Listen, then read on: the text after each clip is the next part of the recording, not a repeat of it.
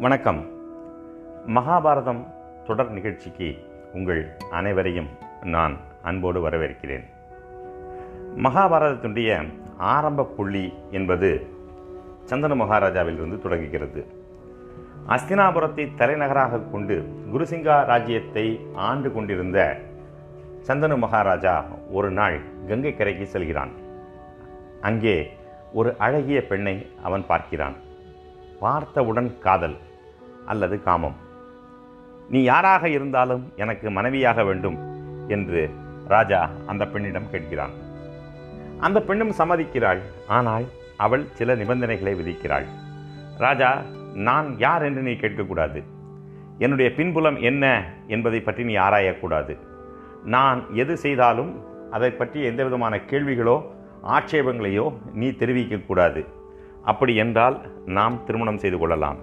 என்றாவது இந்த நிபந்தனையை நீ மீறிவிட்டாய் என்றால் நம்முடைய உறவு அன்று முடிந்துவிடும். இதற்கு நீ சம்மதித்தால் நான் உன்னை மணந்து கொள்கிறேன் என்று அந்த பெண் கூறுகிறாள். காம வயப்பட்ட ராஜா இது அனைவருக்கும் ஒத்துக்கொள்கிறான். அவர்கள் இருவரும் திருமணம் செய்து கொள்கிறார்கள். இனிய முறையிலே இல்லறத்தை நடத்துகிறார்கள். அதன் விளைவாக அவர்களுக்கு குழந்தை பிறக்கிறது. பிறந்த குழந்தையை சற்றும் மனம் கூசாமல் அந்த பெண் எடுத்துக்கொண்டு கங்கையிலே வீசிவிடுகிறாள். தண்ணீரில் மூழ்கி அந்த குழந்தை இறந்து போகிறது. ஒன்றல்ல இரண்டல்ல இது போல தொடர்ச்சியாக அவர்களுக்கு ஏழு குழந்தைகள் பிறக்கிறது. ஏழு குழந்தைகளையும் அந்த பெண் தண்ணீரிலே எரிந்து கொன்று கொலை செய்து விடுகிறாள். ராஜாவுக்கு மிகப்பெரிய வருத்தம். ஆனாலும் ஏற்கனவே அந்த பெண்ணுக்கு செய்து கொடுத்த சத்தியத்தின்படி அவள் ஏன் இதை செய்கிறாள் என்கின்ற கேள்வியை கேட்பதற்கு அவன் தடுமாறிக் கொண்டிருக்கிறான். எட்டாவது குழந்தை பிறக்கிறது. அந்த குழந்தையும் எடுத்துக்கொண்டு அந்த பெண் கங்கையை நோக்கி நடக்கிறாள். மனது பொறுக்க முடியாத சந்தன மகாராஜா அந்த பெண்ணை நிறுத்தி சொல் நீ யார்? உன் பின்புலம் என்ன?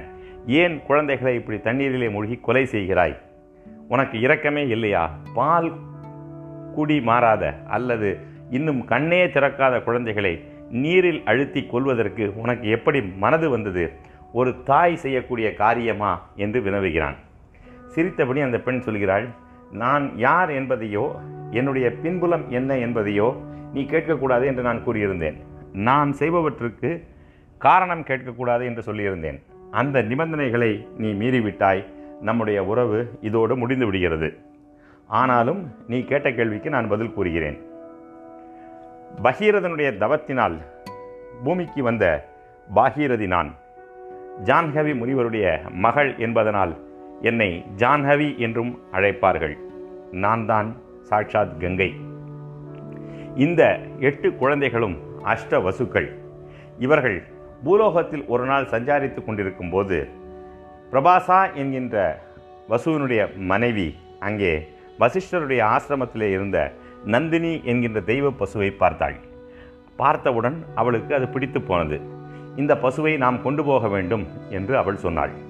தேவர்களாகிய நமக்கு பசு எதற்கு பசு கொடுக்கக்கூடிய பால் எதற்கு தேவையே இல்லையே என்று பிரபாசா மறுத்தான். ஆனாலும் மனைவி மீண்டும் மீண்டும் வற்புறுத்தியதால் பிரபாசாவும் அவனுடைய ஏழு மற்ற வசுக்களுமாக சேர்ந்து அந்த மாட் அந்த பசுமாட்டை தேவலோகத்திற்கு கொண்டு சென்று விட்டார்கள். மீண்டும் தன்னுடைய ஆசிரமத்திற்கு திரும்பி வந்த வசிஷ்டர் தன்னுடைய நந்தினி பசு இல்லாததை பார்த்து தன்னுடைய ஞான திருஷ்டியினால் இந்த பசு எங்கே சென்றிருக்கிறது என்பதை பார்த்தார். அஷ்ட வசுக்கள் இந்த பசுவை திருடி கொண்டு சென்றார்கள் என்று தெரிந்தவுடன் அவர் மிக பெரும் கோபத்தை அடைந்தார். யாரும் செய்யக்கூடாத திருட்டுத்தனத்தை செய்ததினால் இந்த எட்டு பேரும் மண்ணிலே மனிதர்களாக பிறக்க வேண்டியது என்று அவர் சாபமிட்டார். இந்த சாபத்தை பற்றி தெரிந்தவுடன் அஷ்ட வசுக்களும் வசிஷ்டரம் வந்து மன்னிப்பு கூறினர். சாபமிட்டது சாபமிட்டது தான் அந்த சாபத்தை மாற்ற முடியாது. ஆனால் திருடிய பிரபாசா மட்டும் உலகத்திலே நீண்ட நாள் உயிரோடு இருக்கட்டும். மற்ற ஏழு பேரும் பிறந்தவுடன் இறந்து விண்ணுலகத்துக்கு செல்லலாம் என்று அவர் தன்னுடைய சாபத்தை சிறிதளவு மாற்றி கொடுத்தார். இந்த எட்டு வசுக்களையும் பெறுவதற்காகத்தான் அவர்கள் என்னை வேண்டினார்கள். அதனால் தான் நான் மானிட உருவம் எடுத்து இங்கே வந்தேன். உன்னை திருமணம் செய்து கொண்டேன். அஷ்ட வசுக்களில் ஏழு பேர்கள் சொர்க்கத்திற்கு சென்று விட்டார்கள். இந்த எட்டாவது வசு மட்டும் இங்கே நீண்ட நாள் உயிரோடு இருந்து பூமியில் உள்ள சுக துக்கங்களை அனுபவிப்பான். நான் அவனை கூட்டிக் கொண்டு செல்கிறேன். நல்லபடியாக அவனை வளர்த்து உன்னிடம் ஒப்படைக்கிறேன் என்று குழந்தையை எடுத்துக்கொண்டு கங்காதேவி சென்று விட்டாள். நண்பர்களே தனக்கு சொந்தமில்லாத ஒரு பொருளை திருடினான் என்றால் அதற்கான பலனை தேவர்களாக இருந்தாலும் அனுபவிக்க வேண்டும்.